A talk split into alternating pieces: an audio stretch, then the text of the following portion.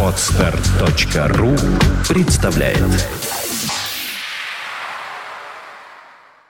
Свободное радио Компьюлента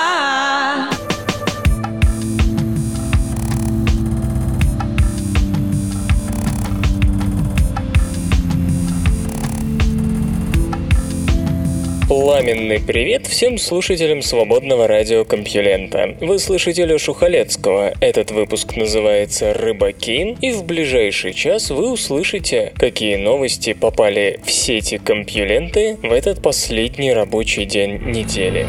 Наука и техника. Полеты в космос портят глаза и нервы. С тех пор, как человек полетел в космос, мир не перестают волновать глобальные угрозы и надежды, связанные с внеземным пространством. Пришельцы, метеориты, угасание Солнца, одиночество во Вселенной, ну и так далее. Мы неустанно разрабатываем планы действий на случай встречи с инопланетной цивилизацией и обсуждаем пространственно-временные кунштюки, в которые могут попасть Гагарины, столкнувшиеся в космосе с неведомой им физикой. Со временем, однако, стало ясно, что один из самых неприятных космосюрпризов связан не столько с инопланетной физикой и пришельцами, сколько со вполне земной биологией. До поры до времени никто просто не задумывался над тем, что человек приспособлен для жизни на Земле, а космос совсем не наша среда. Настолько не наша, что пребывание в нем может изрядно расстроить работу организма на молекулярно-генетическом уровне. Скажем, уже известно, что разведчикам дальнего космоса, скорее всего, помимо прочих удовольствий будет грозить слепота, а банальное пребывание в невесомости ухудшает зрение. И если вновь вернуться к героям, которые устремятся дальше нашей орбиты, то стоит заранее позаботиться о том, чтобы они имели идеальный набор генов. В общем, да, космос страшен для здоровья, причем заранее, и то, что пребывание в нем, мягко говоря, сопровождается определенными проблемами с физиологией, никогда не было секретом для специалистов. Просто со временем масштаб этих этих проблем стал проясняться. Их нынче обнаруживают у самых разных систем организма. О неурядицах с глазами у астронавтов впервые заговорили в 2001 году. Привет, Кубрик. И это очень серьезные разговоры и диагнозы, вплоть до макулодистрофии, дегенерации сетчатки, которая может привести к слепоте. На Земле, напомню, она развивается в довольно позднем возрасте. В 2011 году НАСА инициировала подробную проверку зрения у семи астронавтов, астронавтов, которые провели на орбите по меньшей мере полгода. В итоге обнаружилось, что у героев космоса деформировано глазное яблоко и есть аномалии в хороидной оболочке, которая лежит за сетчаткой и несет питающие кровеносные сосуды. Эти аномалии и деформации, видимо, вызывали отек зрительного нерва. Разумеется, первое, что приходит в голову, это солнечная радиация. Не она ли и есть причина молекулярных, клеточных и физиологических неполадок? Второе, что может влиять на нашу биологию отсутствие гравитации. Оценить воздействие этих факторов на глаза попробовали ученые из космического центра Линдона Джонсона при НАСА и методистской больницы Хьюстона. Они запускали мышей в 13-дневное путешествие на шаттле Discovery, после чего сравнивали активность генов в сетчатке животных на первый, пятый и седьмой день после полета. Одновременно Патрисия Шеве Бореос держала нескольких лабораторных мышей в условиях, приближенных к космическим, и еще несколько животных находились в обычной земной обстановке. Корабль не способен предоставить столь же надежную защиту от космической радиации, как земная атмосфера, и из-за этого в клетках, попавших в непривычную среду, возрастает уровень кислородных радикалов, которые повреждают биомолекулы и внутриклеточные органеллы. А это заставляет активнее работать гены, противостоящие окислительному стрессу. Именно это и увидели исследователи у мышей, вернувшихся из космоса.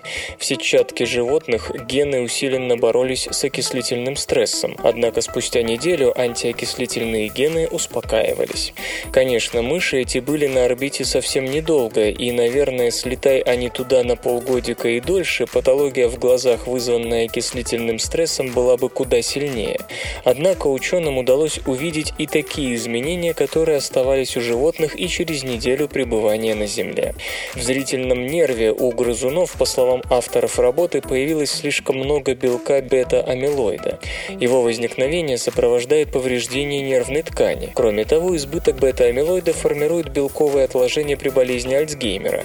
Ну а вдобавок к бета-амилоиду в зрительном нерве появилось большое количество глиальных клеток, что опять-таки можно расценивать как ответ на некое повреждение. И последнее. В пигментном эпителии сетчатки выросла активность каспазы-3, одного из ферментов в реакции апоптоза. Каспазы помогают ликвидировать клетку, повреждения в которой уже невозможно исправить, из-за чего она становится угрозой соседним здоровым клеткам. Массовый апоптоз вполне может быть причиной дегенерации тканей. Стоит также сказать, что именно аномалии в пигментном слое сетчатки часто заканчиваются возрастной макулодистрофией. Ученые подчеркивают, те перемены, которые они обнаружили в клетках и тканях у мышей, оказались весьма похожи на то, что врачи видели в глазах у астронавтов. Самое любопытное, что у оставшихся на Земле мышей не было признаков повреждения глазного нерва. Исследователи, впрочем, не знают пока, что именно послужило причиной описанных изменений. То ли само пребывание на орбите, то ли полет туда и обратно. То ли все это плюс еще какие-то факторы. Ведь у животных на Земле неспроста этих изменений не произошло.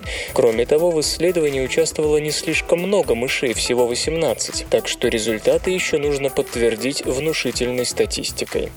Однако не может не впечатлять то, что удалось воспроизвести те же отклонения, кои ранее были обнаружены у слетавших в космос людей, как не может не настораживать, что эти изменения были лишь частично обратимыми. Кто знает, не происходит ли нечто похожее с другими нервами и в других отделах нервной системы. Может показаться, что эти результаты не имеют отношения к повседневности. В конце концов, много ли ваших знакомых летают в космос? Однако роль космоса в нашей жизни, пусть и опосредованно, все же велика и с каждым днем только увеличивается. И речь тут идет не столько о международном престиже и ностальгии по Юрию Алексеевичу, сколько о том, что космос все шире открывает возможности перед новыми технологиями, которые, разумеется, пригодятся не только на орбите. Мы, если помните, как-то рассказывали о планах биологов перенести исследование рака в космическую невесомость. Но развитие таких технологий требует умелых рук и творческого мышления, а ни то ни другое заменить роботами мы пока не в состоянии. И это значит, что влияние космоса на наши гены нужно исследовать, и исследовать упорно, ни на чем не экономя. Почему радио? От кого свободное? К чему это вообще все? Кислородная аномалия ранних пород Солнечной системы получила простое объяснение. 40 лет назад в каменном метеорите, который взорвался над мексиканской деревней Пуэблито де Альенде в 1969 году, была обнаружена и позднее подтверждена на примере других метеоритов странная штука. Изотопный состав кислорода в древнейших породах Солнечной системы кардинально отличается от того, что наблюдается в земной коре, а также на Луне и Марсе. Очевидно, перед нами результат каких-то иных процессов, нежели те, что привели привели к формированию земных минералов и хорошо изучены. Соответственно, понимание этих процессов позволило бы заглянуть на 4,6 миллиарда лет в прошлое и выяснить, что происходило на заре существования нашей системы. Именно это и сделали сотрудники Калифорнийского университета в Сан-Диего, США. Они воссоздали захват молекул вещества, находящегося в газообразном состоянии, и формирование твердых пород, силикатов, которые впоследствии становились планетами. Тем самым удалось продемонстрировать, что на самом деле причина в простой химической реакции и базовых физических законах. Кислород-17, изотоп с одним лишним нейтроном на каждый протон, включается в состав молекул в полтора раза чаще, чем кислород-18, два дополнительных нейтрона. А в метеоритах, образовавшихся в первые миллионы лет существования Солнечной системы, эта пара тяжелых изотопов встречается в равных долях. То есть скорость, с которой они включались в минералы, не зависела от их массы. 30 лет назад соавтор нынешнего исследования Марк Тименс продемонстрировал подобное независимое от массы фракцирование изотопов кислорода при образовании озона, а вот механизм аналогичного процесса при формировании твердой породы до сих пор показать экспериментально не удавалось. Поэтому для объяснения аномалии было выдвинуто несколько гипотез. Одни предполагали, что в эпоху формирования самого раннего твердого вещества в Солнечной системе смесь изотопов кислорода была иной, возможно, из-за материала, попавшего к нам благодаря взрыву соседней сверхновой.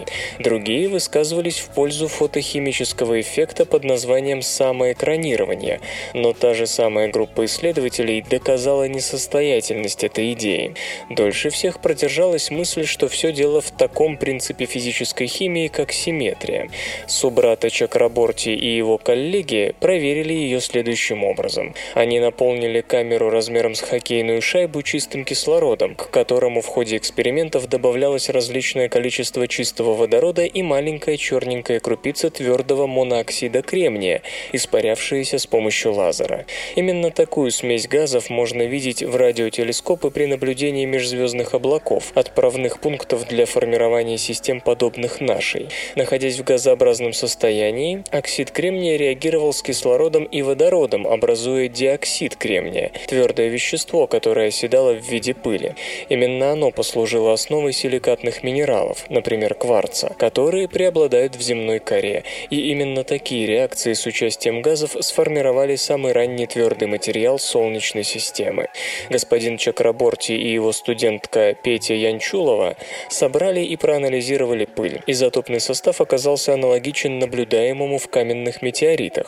Степень аномалии варьировалась в зависимости от процентного содержания водорода, который играл роль ранней земной атмосферы. Отсюда вывод о том, что в основе реакции лежит принцип симметрии. Как видим, для воспроизведения кислородной аномалии не потребовалось никакой магии. Довольно простой пример физической симметрии.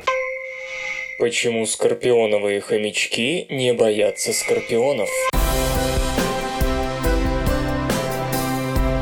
Кузнечиковые хомячки, населяющие юго-запад Соединенных Штатов, живут в таких местах, где очень много скорпионов и не очень много другой пищи. То есть научиться есть скорпионов их, можно сказать, заставила жизнь. Однако, охотясь на ядовитых членистоногих, эти зверьки их вообще не боятся и не беспокоятся насчет скорпионьего яда. Видно, у кузнечиковых, они же скорпионовых хомячков, образовалась устойчивость к яду, и у ученым наконец-то удалось выяснить ее механизм. Для начала Эшли Роу из Техасского университета в Остине и ее коллеги сравнили действие яда на кузнечиковых хомячков и на обычных мышей. Животным вводили небольшие порции отравы и наблюдали за их поведением. Так удалось подтвердить, что мышам такие инъекции доставляют гораздо больший дискомфорт, чем хомячкам. Тогда после яда ученые ввели животным еще и формалин, от которого обычно становится больно. Однако Однако после порции скорпионьего яда хомячки формалин чувствовали слабо, то есть способность испытывать боль каким-то образом отключалась. Оказывается, как пишут исследователи в журнале Science, скорпионий яд по-разному действовал на разные каналы для ионов натрия в болевых нейронах. Существует два типа таких каналов. Один обеспечивает инициацию болевого ощущения, второй – его распространение. Яд скорпиона, как выяснилось, возбуждал инициирующие белковые каналы, но подавлял те, которые отвечали за распространение сигнала. В результате после яда ни один болевой сигнал просто не доходил до мозга. Иными словами, яд оказывался обезболивающим. У кузнечиковых хомячков белки проводящих ионных каналов лишь на одну аминокислоту отличаются от таких же белков обычных мышей. Тем не менее, сообщают авторы, это позволяет белкам кузнечиковых хомячков связывать скорпионий токсин, после чего ионные каналы просто отключаются отключаются. Любопытно, что подобный механизм обезболивания с помощью самого болевого вещества, блокирующего распространение сигнала от самого себя, есть еще у голых землекопов, у которых он появился параллельно и независимо от кузнечиковых хомячков. Железо и гаджеты, ты, ты. Триггер Трэп Red Snap – модульная система спуска фотозатвора. Kickstarter идет сбор средств на производство устройства Trigger Trap Red Snap, задача которого не позволить фотографу упустить интересный, неожиданный или памятный момент, насколько бы внезапным он не был. Сердце Red Snap – блок, служащий для контроля дополнительных сенсоров и управления подключенными устройствами. Модуль оборудован жидкокристаллическим дисплеем с подсветкой, влагозащищенными кнопками, портом microUSB, гнездом для штатива, а также тремя разъемами, к которым могут подсоединиться фотокамеры и или вспышки. Питание обеспечивает два АА-элемента – батарейки или аккумуляторы. Базовый модуль поддерживает несколько режимов управления съемкой, в частности спуск затвора с определенным временным интервалом и создание изображений с эффектом звездный след. Но по-настоящему неповторимые снимки возможны лишь при подключении дополнительных датчиков, которые могут быть закреплены непосредственно на основном модуле или подсоединены к нему при помощи кабеля. Один из вспомогательных блоков оснащен высокоскоростным лазерным сенсором, реагирующим на быстро движущиеся объекты. Время реакции на прерывание лазерного луча равно всего 60 микросекундам. Это означает, что выпущенная из огнестрельного оружия пуля пролетит только 24 мм после регистрации сенсором, прежде чем затвор фотоаппарата и вспышка сработают. Высокочувствительные датчики звука и света позволяют фотографировать при изменении параметров акустического поля и интенсивности освещения. Пассивный инфракрасный сенсор пригодится при съемке животных в естественной среде обитания. Разработчики сообщают, что в будущем готовы создавать датчики в зависимости от потребностей и пожеланий потенциальных покупателей. Сенсоры можно использовать как отдельно, так и в комбинациях. Скажем, можно задавать условия, при котором фотоаппарат, оснащенный акустическим сенсором, начнет съемку лишь при улавливании определенного шумового порога, а датчик света подскажет об оптически оптимальном времени для фотографирования. Наконец, система Red Snap позволяет применять несколько однотипных датчиков для увеличения чувствительности. За 10 дней краудфандинг компании собрано около 220 тысяч долларов, хотя начальной целью были 80 тысяч. До закрытия кубышки остается 3 недели. В зависимости от выбранного набора компонентов можно зарезервировать Red Snap по цене от 60 долларов. Поставки начнутся в мае следующего года. Вслух и с выражением читаю стихотворение. Майя Луговская «Разбойники».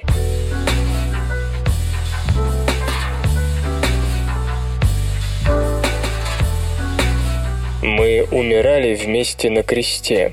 Мы ничего не знали о Христе. Он был такой же смертный, как и мы, страдал, как мы, страшился смертной тьмы. Когда последний крик рванулся в твердь, все пресеклось, и наступила смерть. Кто выдумать посмел, что он воскрес, не понимает, что такое крест.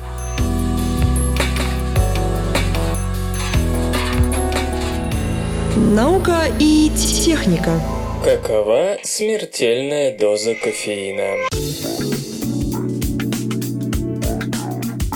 Товарищи, из Великобритании поступило трагическое известие. 40-летний Джон Джексон скончался от передозировки кофеина. Где он столько взял? Всего лишь в мятных леденцах с кофеином. Все-таки особенно неприятно отравиться тем, что кажется безобидной конфеткой, правда?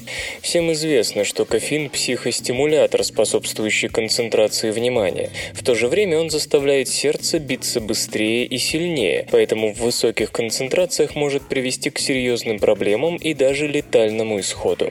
Однако, несмотря на повсеместное потребление кофеиносодержащих напитков и таблеток, смерть от передозировки случается очень редко.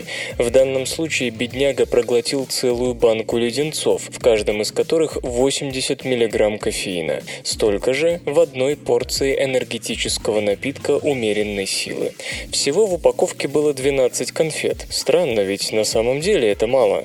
Веб калькулятор Death by Caffeine, где можно посчитать, сколько вам осталось чашек кофе и плиток шоколада, утверждает, что смертельная доза для 70-килограммового человека равна 132 таким леденцам или такому же количеству банок энерготоника. По-видимому, винить следует организм незадачливого Джексона. Чувствительность к кофеину и способность его расщеплять у всех людей разная. В одном из недавних исследований выяснилось, что у любителей энергетических напитков порой наблюдаются признаки отравления, сердцебиение, отмирание части сердечной мышцы и прочее, даже если не выпито больше положенного. Чтобы попасть в больницу, некоторым достаточно поглотить от 3 до 8 банок подряд, хотя согласно общепринятой шкале они должны были отделаться симптомами легкой интоксикации. Можно выделить несколько факторов повышенной восприимчивости, и главное из них заболевание сердца. Что касается несчастного Джексона, то его, скорее всего, подвела печень. Кофеин, как и другие стимуляторы из чая и колы, теофилин и теобрамин, расщепляются в печени особым ферментом – цитохромом P451A2, если вас интересуют технические подробности. В печени разных людей не одинаковое количество этого фермента и причин для того множество. Скажем, соответствующий ген отсутствует или поврежден. Кстати, собакам не дают шоколад как раз из-за того, что у них очень мало собачьей версии этого фермента, и они более восприимчивы к токсичным эффектам теобрамина и кофеина.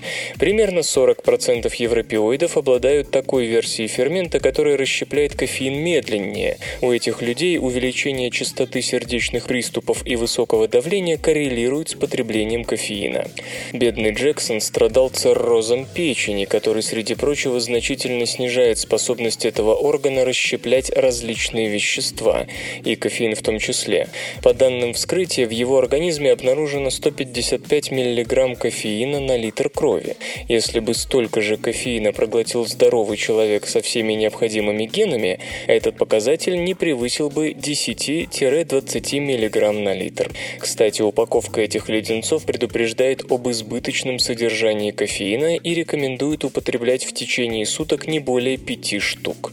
Есть и ремарка о том, что людям, чувствительным к кофеину, к этой сладости лучше не притрагиваться вовсе. Однако страдающие циррозом или гепатитом не всегда чувствительны к кофеину, а порой могут просто не догадаться, что предупреждение относится именно к ним. Кроме того, на передней стороне упаковки ни слова не сказано о том, что в конфетах содержится кофеин. Нет таких слов и на сайте производителя. Так что господин Джексон может быть виноват только в том, что не прочитал написанное на обратной стороне банки. Но это стоило ему жизни. Хороший урок, не так ли? Самые м, технологичные новости. Кассини открылся красивый вид на Титан.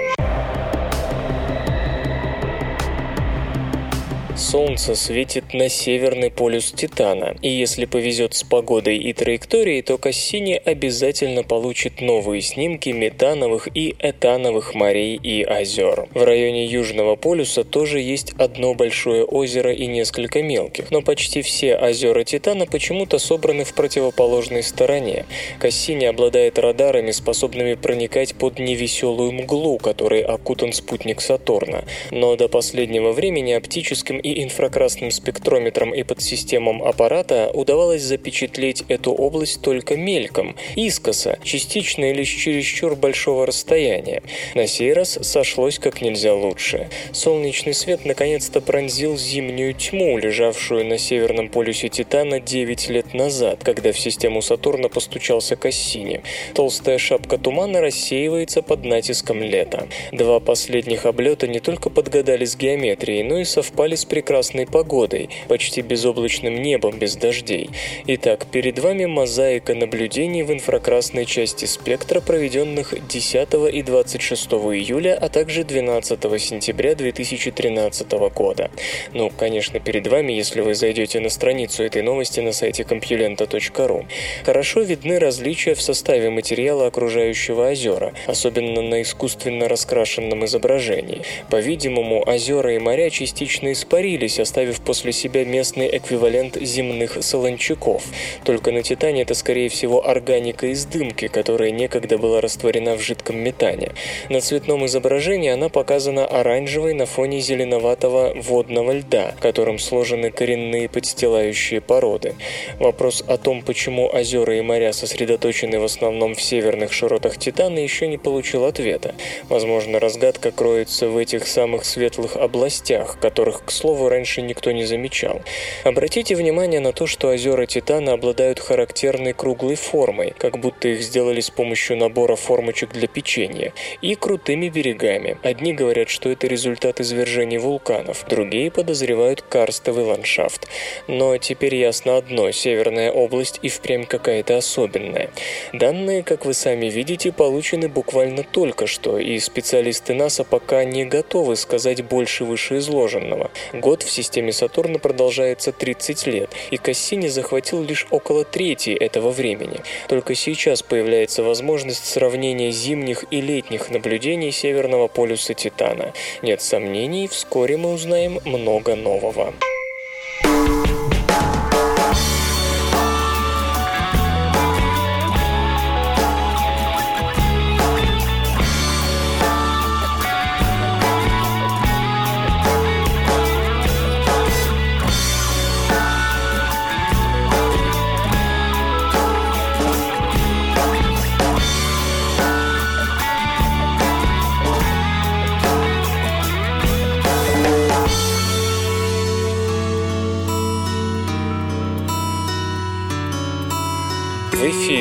группа Дина Джо и Единица Силы с песней «Доктор».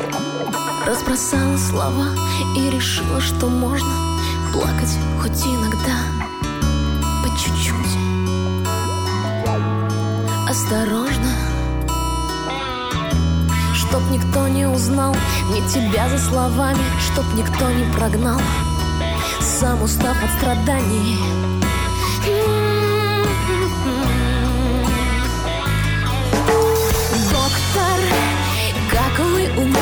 Я рад, что вам можно оставить свой хлам. Доктор, сколько я должен? Доктор, как вы умен, как я рад предоставить свой ноющий шрам. Доктор, сколько я должен? Мир придумал спецов для разбора рыданий Психологов, творцов наших будних стараний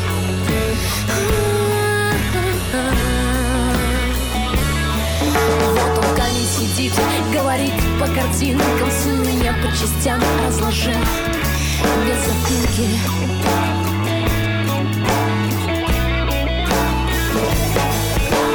Доктор, как вы умен, как я рад, что вам можно оставить свой хлам. Доктор, сколько я должен?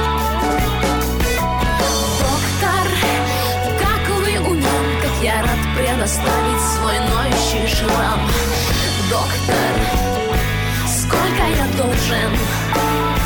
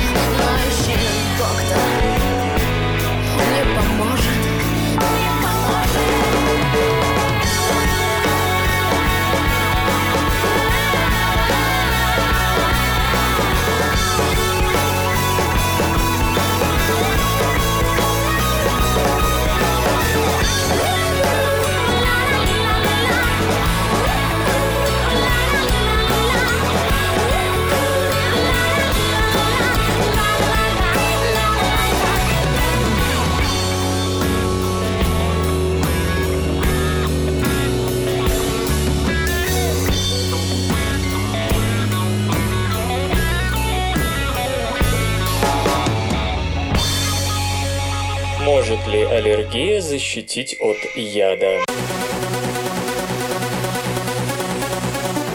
На вторжение в организм чего-то чужеродного иммунитет может дать два ответа. Один случается при появлении бактерий и вирусов, которых иммунная система уничтожает вместе с пораженными клетками, а другой запускается при появлении крупного паразита, который должен быть изгнан. Ответ второго типа – это кашель, насморк, чихание, диарея и тому подобное, сопровождающиеся синтезом иммуноглобулинов класса Е. Многие ученые считают, что антипаразитический иммунный ответ превратился у современного человека в аллергическую реакцию, что в мире без паразитов эта иммунная реакция запускается при появлении совсем безобидных субстанций, вроде пыльцы и прочего. Однако исследователи из медицинской школы Стэнфордского университета пришли к другому выводу. В своих опытах они убедились в полезности аллергии. Стивен Галли и его сотрудники экспериментировали с пчелиным ядом, который, как известно, может быть сильным аллергеном.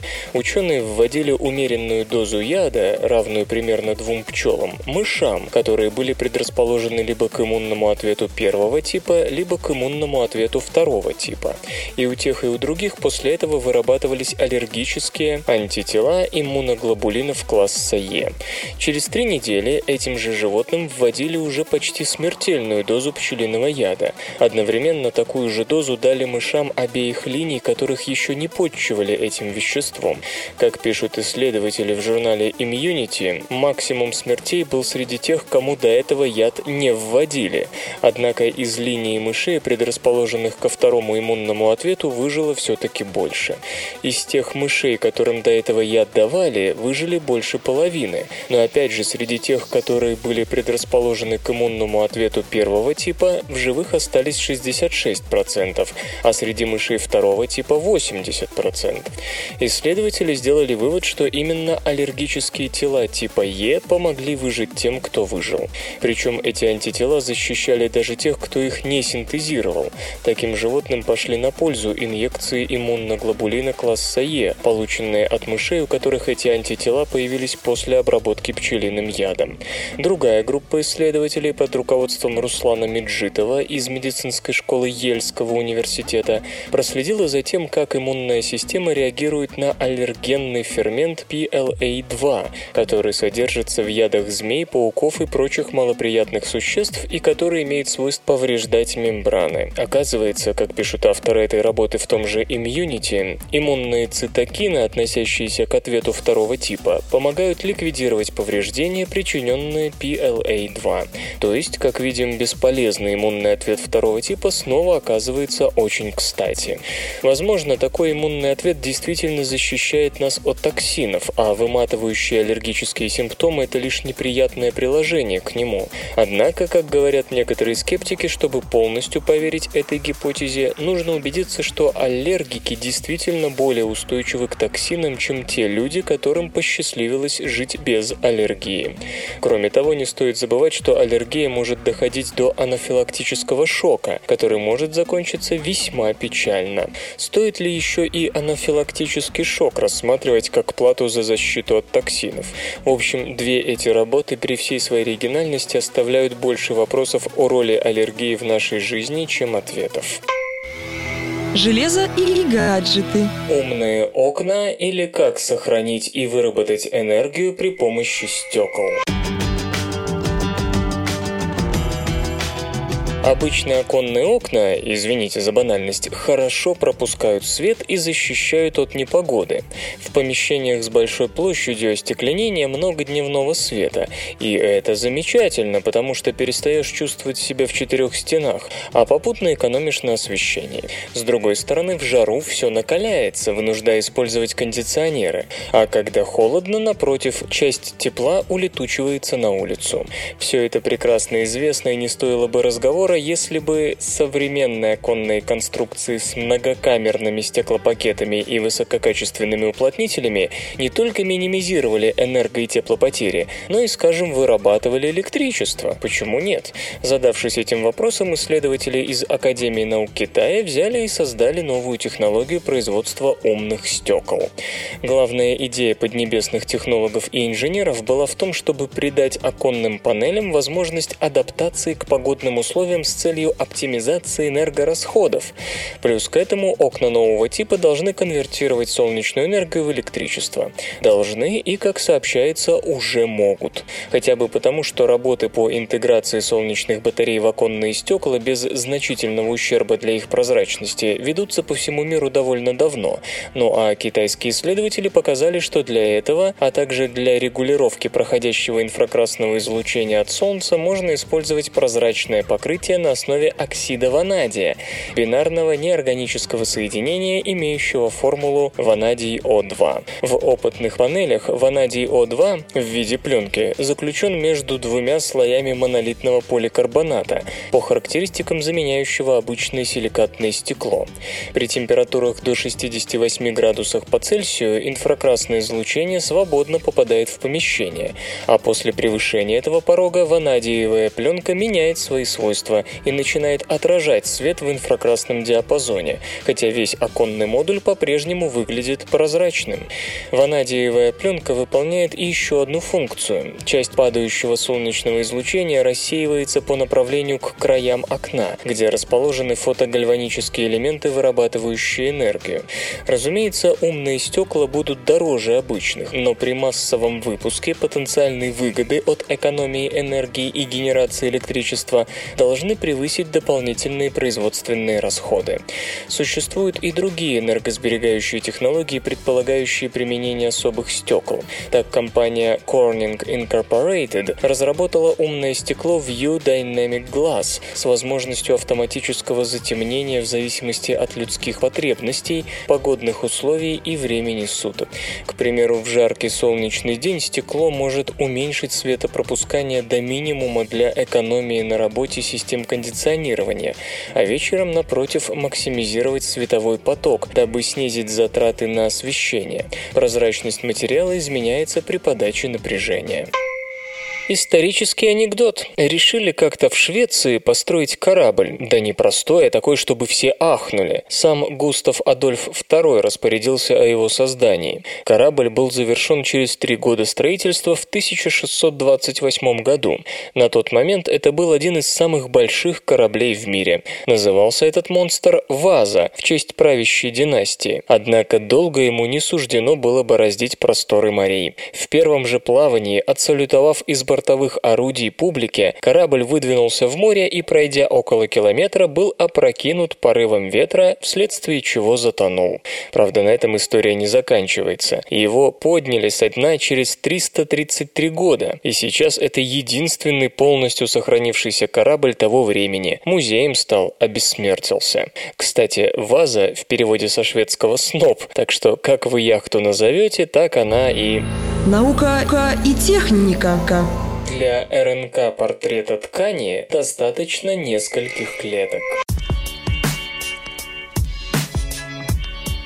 Многие слышали слово «геном». Им обозначают совокупность наследственного материала, заключенного в клетке организма, или, грубо говоря, все, что содержится в ДНК. Кроме генома, однако, есть еще транскриптом, и вот это уже вещь менее известная. Но только не среди ученых, коих транскриптом интересует с каждым днем все больше. Напомню, информация с ДНК сначала переводится в молекулы РНК в процессе транскрипции, поэтому, как легко догадаться, транскриптом транскриптомом называют всю совокупность РНК, наструганных ферментными комплексами ДНК-зависимых РНК-полимераз.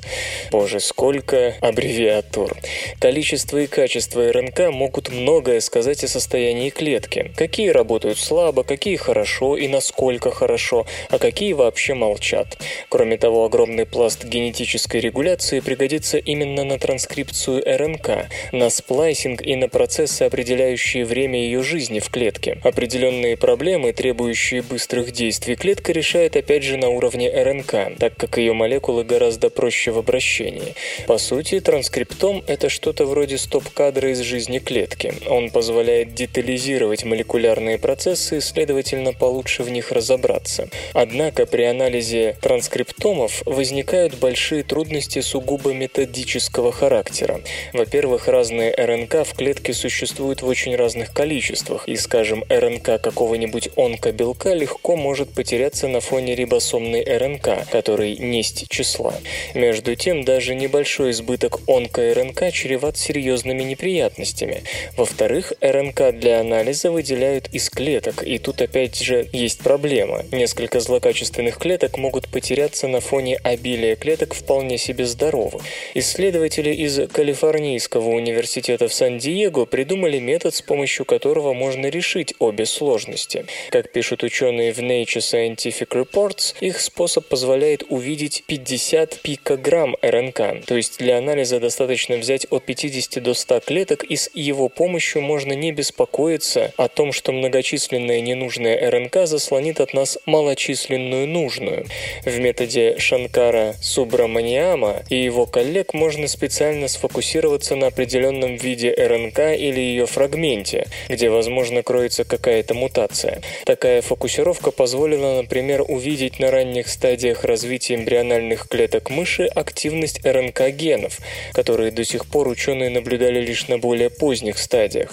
До этого молекулы нужной РНК были неразличимы в гуще рибосомных РНК. Помимо этого, как утверждают авторы работы, метод быстрее и экономичнее, что дает ему преимущество перед другими подобными технологиями, появившимися в последнее время. Анализ транскриптома, позволяющий как под увеличительным стеклом целенаправленно рассмотреть те или иные молекулы, безусловно, ждет замечательное будущее и в фундаментальной науке, и в клинической медицине. Однако, планируя медицинские перспективы таких научных достижений, нужно, как водится, рассматривать их в контексте медицинского же бюджета. Все-таки не каждое лечебное учреждение может позволить себе новейшие, с пылу с жару биотехнологические новинки.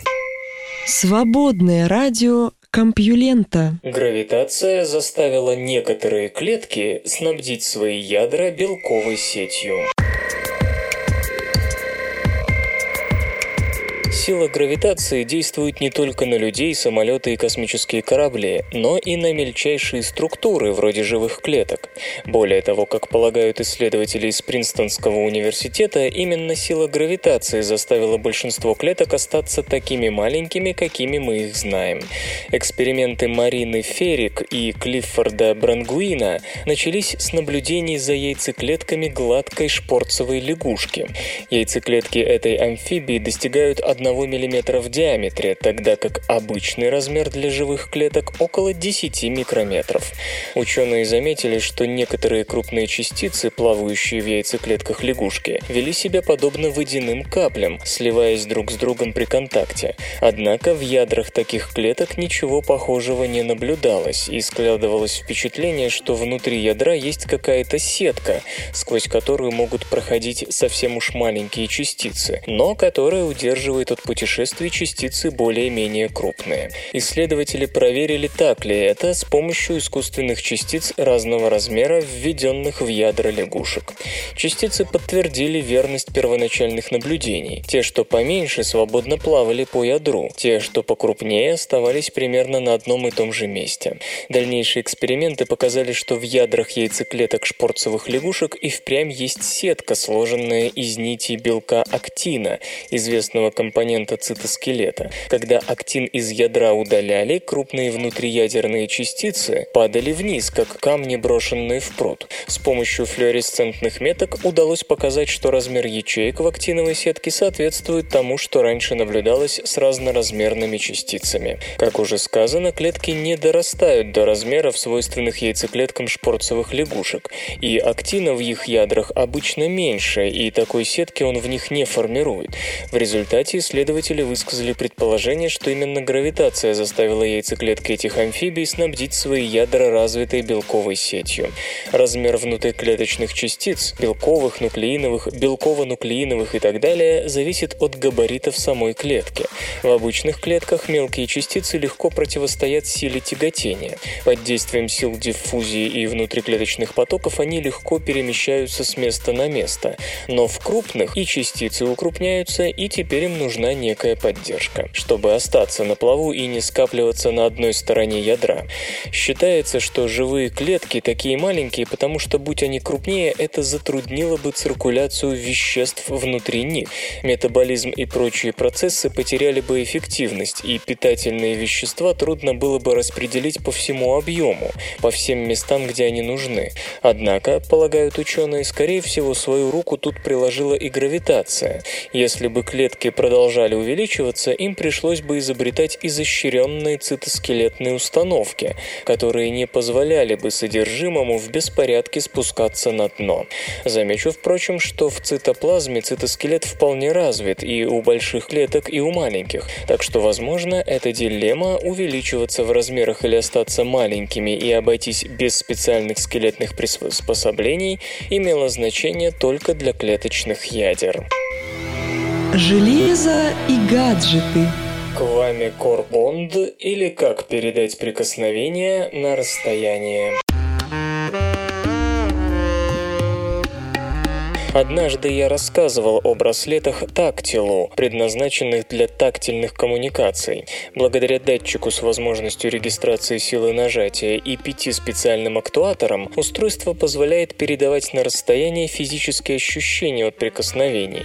Обмен сигналами происходит через Bluetooth соединение или по мобильной связи. Сегодня поговорим о похожем проекте, названном Bond. Деньги на его притворение в жизнь разработчики из агентства инноваций корпорации Kwame Corp надеются собрать с помощью Indiegogo. Как и в случае с Tactilo, идея, лежащая в основе Бонда, заключается в том, чтобы дополнить существующие средства голосовой и визуальной связи тактильными ощущениями. Каждый Bond-модуль содержит емкостный сенсор прикосновений, контроллер беспроводной связи Bluetooth, небольшой вибромотор, многоцветный светодиодный индикатор, акселерометр и аккумуляторную батарею с возможностью индукционного индукционной подзарядки. Заявленное время автономной работы 7 дней. Модули соединяются друг с другом и с браслетом для ношения при помощи магнитов. Новинку предполагается продавать в комплектах из двух штук. Нажимая на сенсорную область, обладатели гаджетов смогут обмениваться физическими ощущениями от прикосновений. Скажем, удержание пальца на датчике в течение секунды вызовет вибрацию такой же продолжительности и свечение светодиода определенным цветом на другом конце тактильной линии связи. Максимальная продолжительность сигнала 5 секунд. Проведя пальцем по сенсору, можно передать сообщение радугу. Бонд-индикатор получателя в этом случае будет загораться разными цветами. Обмен сигналами осуществляется через мобильную сеть при помощи смартфонов, а потому отправитель и получатель могут находиться в любой точке планеты, где доступна сотовая связь. Для подключения к умнофону используется стандарт Bluetooth 4.0 с небольшим энергопотреблением. Платформа Bond предполагает наличие социальной составляющей. Через специальное приложение пользователи смогут просматривать историю пересылки своих тактильных сообщений, а также наблюдать за другими участниками сообщества. Кроме того, можно оставлять тактильные метки в общественных местах. Скажем, в хорошем ресторане владелец Bond-браслета, наверное, захочет поприветствовать будущих посетителей положительным прикосновением. Конечная цель участников проекта заключается в создании открытой экосистемы разрабатывать для которой разные модули смогут все заинтересованные стороны. Для реализации задуманного разработчикам требуется 150 тысяч долларов, но пока собрано менее 2000. Копилка закроется через 40 дней, так что желающие получить комплект бонд модулей могут сделать это, пожертвовав 95 долларов или больше. игры Кризисная разработка никогда не исчезнет. Если вы не разработчик, то, возможно, не знаете, что такое кранч. Поясню, это скоростное доделывание проекта в сверхрекордные сроки, когда перенести релиз просто невозможно. Без выходных и обедов чуть ли не по 24 часа в сутки девелоперы корпят над игрой, чтобы успеть к назначенному сроку. Один из свежих кранч-примеров — Rize Son of Rome для приставки Xbox One, о чем поведали сами девелоперы из Crytek. В игровой индустрии это это не редкость. Некоторые даже считают, что так и надо. Нет, ключевые фигуры Игропрома знают, что это не от хорошей жизни. Нехватка времени – лишь следствие неграмотного управления. Кризисная разработка – суть плохой менеджмент, сообщил в твиттер-блоге Клифф Ближинский. А что об этом думают ветераны игростроения? Вот мнение генерального директора Obsidian Entertainment Фергуса Урхарта. Подобные кризисы всегда будут, но это не значит, что их следует приветствовать. А не избежать их, потому что мы, как ни крути, творческие люди. А творить сложно, и это требует уйму времени. Я сомневаюсь, что Эйнштейн бросал все, просидев за исследованиями 40 часов в неделю. Вряд ли и Джеймс Кэмерон после 8 часов на съемочной площадке немедленно уходит домой. Основатель Junction Point Studios Орен Спектр говорит примерно о том же. Все дело в неизвестных факторах любой творческой работы. Они возникают совершенно неожиданно, и если вы стремитесь к качеству, то порой приходится жертвовать стандартным рабочим днем. Вот как далее это поясняет Уоррен. Я уверен, что игры, где все идет по плану, существуют, но я таких не знаю. Сам ни разу в таком проекте не участвовал и думаю, это многое говорит и обо мне, и об индустрии. Мы работаем в области неизвестного. Мы начинаем проекты, увлеченные идеей, имея дату, к которой необходимо закончить игру. Приходится полагаться на других, надеяться, что они будут следовать вашему плану и дополнят его своими задумками. Но по мере погружения в процесс выясняется следующее. То, что хорошо на бумаге, не работает в игре. То, что казалось удачным в прототипе, бесполезно в полностью готовом проекте. А потом еще и дающие деньги люди находят самое неудачное время, чтобы потребовать скриншоты или демоверсию. Если это не работа над сиквелом или не труд под копирку, когда воспроизводится чужой проект, только с другими моделями, кризисы неизбежны. По мнению Уоррена Спектора, при создании уникальных франшиз без них не обойтись. Он не говорит, что это хорошо, но такова реальность. Но, кажется, в кранчах есть и положительные моменты. Можно не сомневаться, что такая разработка только сплотит команду. В этом уверены бывший творческий директор 2K Marine Джордан Томас и соучредитель Naughty Dog и экс-президент THQ Джейсон Рубин. Вот что говорит Джордан Томас. «Для меня это сродни соревнованиям или естественному отбору. Творческие экстремальные периоды возможны, когда руководитель команды имеет четкие представления о том, каких целей нужно добиться, за какое время и, главное, держит слово. В таком случае, как только спринт окончен, команда сплачивается, да и результаты бывают весьма достойными. Ему вторит господин Рубин. Да, ничего хорошего в таком стиле разработки нет, но если коллектив ценит творческий успех больше личного времени и трудового распорядка, готов полностью отдаваться проекту и получать за это достойную материальную награду, то кто мы такие, чтобы запрещать кранчи? Но почему такое вообще происходит? Прав ли Клифф Ближинский, который считает, что все дело в бестолковом руководстве? Наконец, как долго можно работать в таком режиме? Свой ответ дает Фергюс Урхарт. Важно понять, какие именно события приводят к кризисной разработке. Если они были изначально запланированы, с первого же дня не было никакой реальной возможности закончить проект в срок, значит все дело в плохом планировании, отсутствии грамотного управления и в перекладывании своей некомпетентности на работников. А господин Томас добавляет, если таков стиль ведения вашего бизнеса, значит у вас явные структурные проблемы. Если руководитель ставит нереальные цели, никакой кранч не поможет. Он превратится в марш смерти для вашей компании. Он возможен лишь на короткое время, в противном случае вы уничтожите отношения в команде, измотаете своих лучших ребят задолго до выхода игры. Все сходятся на том, что лишь несколько недель, максимум месяц можно продержаться в этом бешеном ритме, а дальше слишком высокий риск развала команды. Чрезмерная усталость сведет на нет все плюсы штурмовщины. Да, избежать кризисов невозможно, никто не знает, что придется менять или доделывать. Никто не знает, что может взбрести в голову издателю. Очевидно лишь одно. Господин Ближинский прав. В подавляющем большинстве случаев всему виной несбыточные планы и неумение руководить. Компьютер. Компьютер. Лента. Подкаст.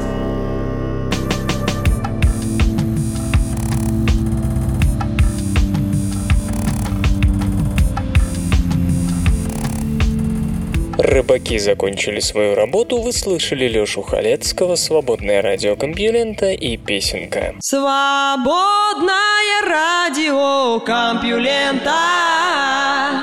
Скачать другие выпуски подкаста вы можете на podster.ru